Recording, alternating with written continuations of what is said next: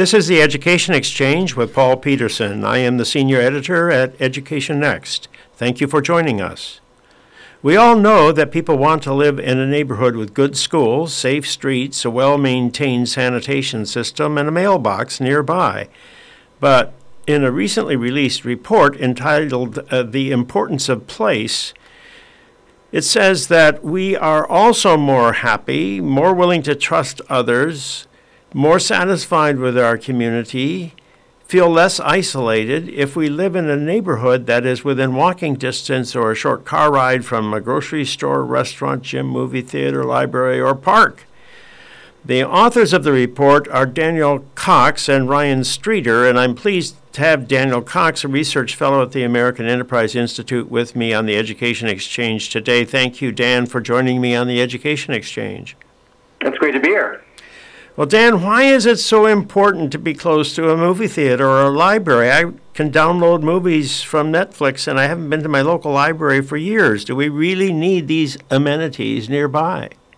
And this is one of the problems because we've, we've made life so easy for ourselves to, to you know, get books downloaded from the library on our, our phones and Kindles, to watch movies on our 50-inch plasma screen TVs, you know, just sitting in our incredibly comfortable living rooms, um, that we're not going out into our our neighborhoods, our communities, because that's where um, so much important uh, social connection takes place. And uh, if you look at how our culture and, and sort of our social infrastructure has changed over the years with the decline uh, in uh, attending uh, religious services, we're seeing that um, these what we call neighborhood amenities, which include uh, grocery stores, restaurants, uh, coffee shops, libraries, public parks, um, are really sort of stepping in to fill that, that void.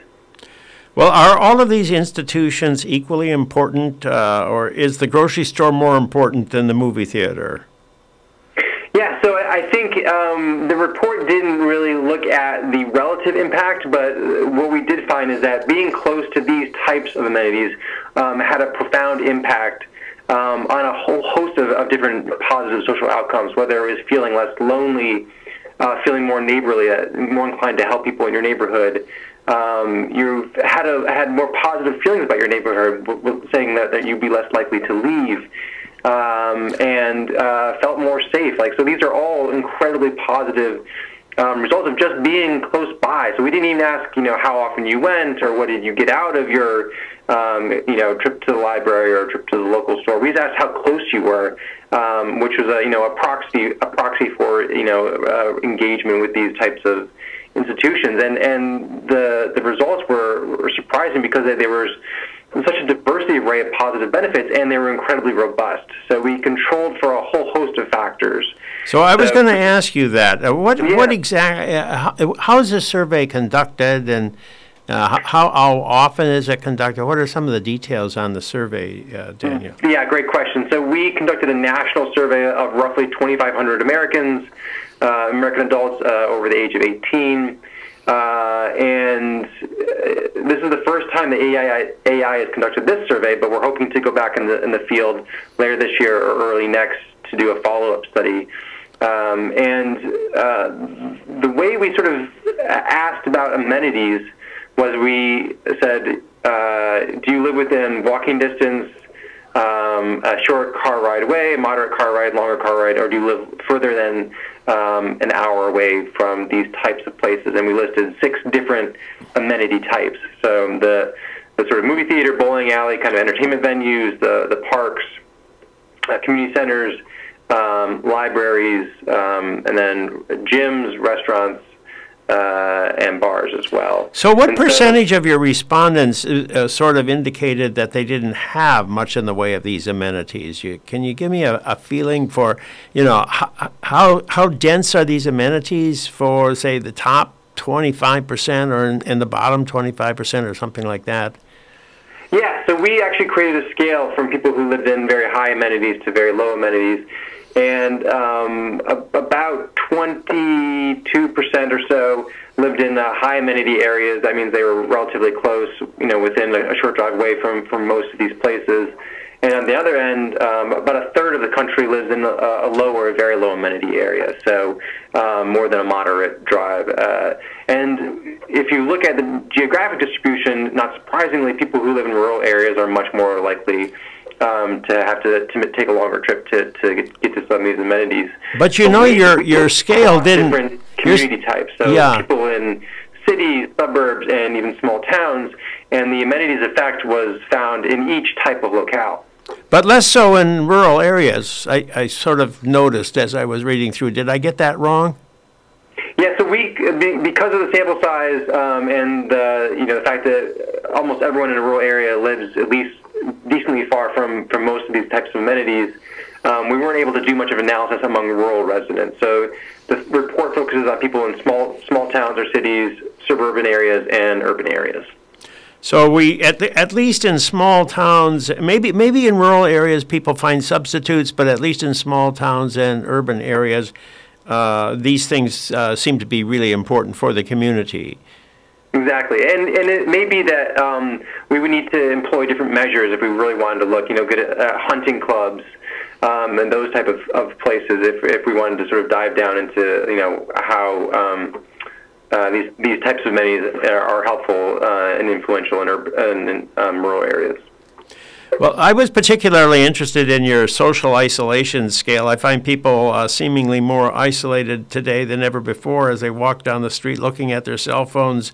Uh, did you find uh, that amenities in, in, in, neighborhoods actually made people more connected and, and felt less isolated? Yeah, no, there's a strong uh, effect of, of being in close proximity to these type of amenities, whether you're in uh, an urban environment, whether you live in a suburb or a small town. Uh, Americans who live in high amenity neighborhoods are simply uh, less socially isolated than, than those who live in low amenities. So I'll give you uh, two numbers just to, to provide an example of this. So in, in suburbs, um, about half of Americans in, in high amenity communities uh, express low levels of social isolation. Um, whereas if you look at people uh, in low amenity suburbs, it's only 23%. So there's a, a 24 point gap between the high and low amenity uh, communities. So now, is this this is controlling for other characteristics, right? What are some of the things that you adjust for? Because I would think that you know better educated people with more money are just going to be able to afford to move into a community that has more amenities. So you're you're, you're adjusting for that, aren't you? Yes, so uh, that's absolutely right. That, and we thought we were thinking that from the from the get go that. Um, because we're so stratified by education, race, and ethnicity, um, age, uh, that it was really important for us to control for these other possibly confounding factors.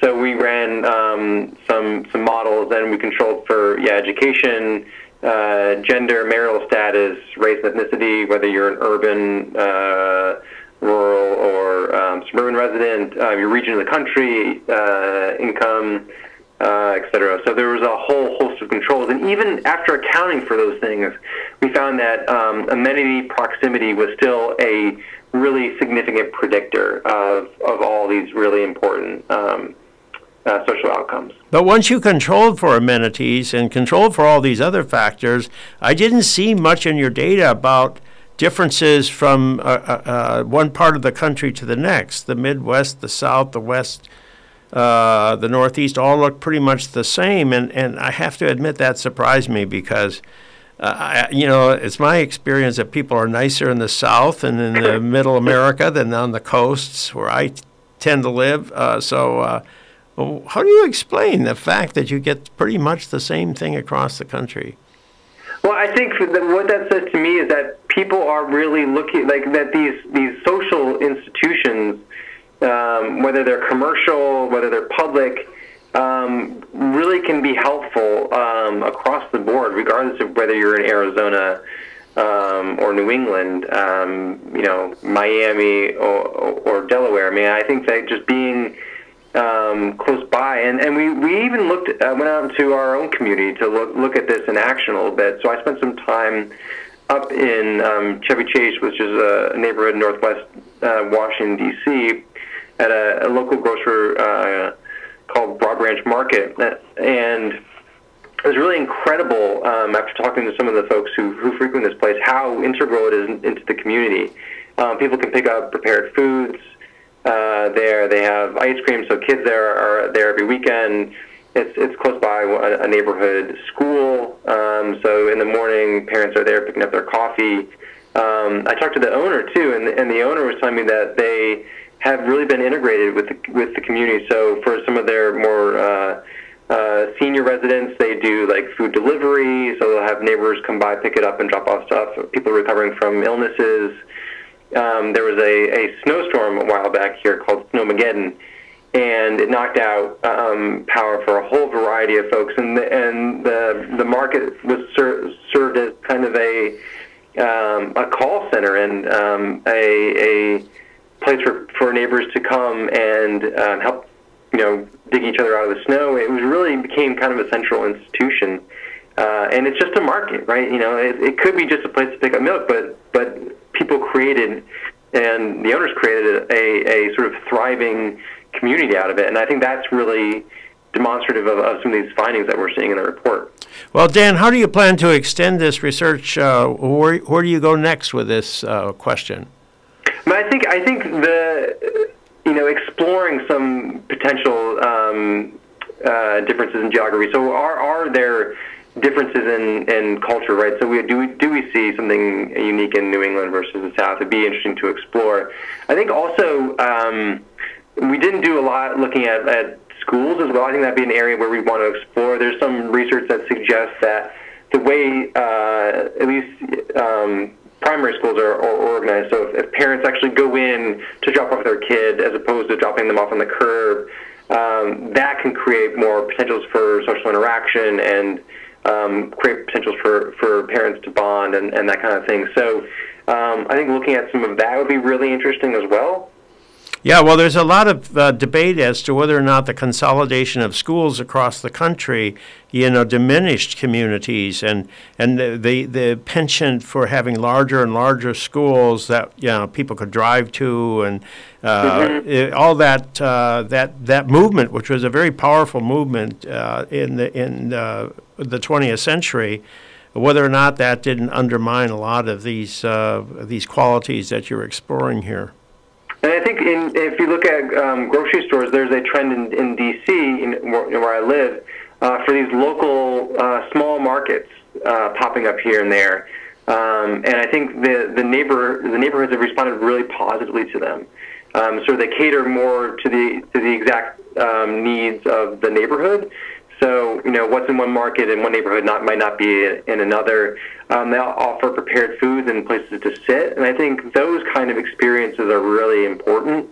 You know, versus going to the Safeway um, and kind of getting lost in you know the huge you know long aisles, right? So like having that sort of smaller, more intimate spaces um, from people who are definitely in your neighborhood because you're not going to drive across town to go to a corner store. Yeah, so you're you're telling us to buy local, buy buy small, patronize the local community. Make sure you keep those institutions alive and well. You don't just count on them always being there. They need to be nurtured. Is that is that your message? Yeah, I mean size matters, but in this case, it's the you know the opposite, right? So sometimes smaller is better. Exactly. So thank you, uh, Dan, for joining me on the Education Exchange. It was a pleasure to be here. I've been speaking with Daniel Cox, Research Associate at the American Enterprise Institute and author with Ryan Streeter of a new report, The Importance of Place. Thank you, Daniel, for joining me on the Education Exchange. I am Paul Peterson. This is the Education Exchange. Please join me every Monday at noon when our weekly podcast is released on the Education Next website.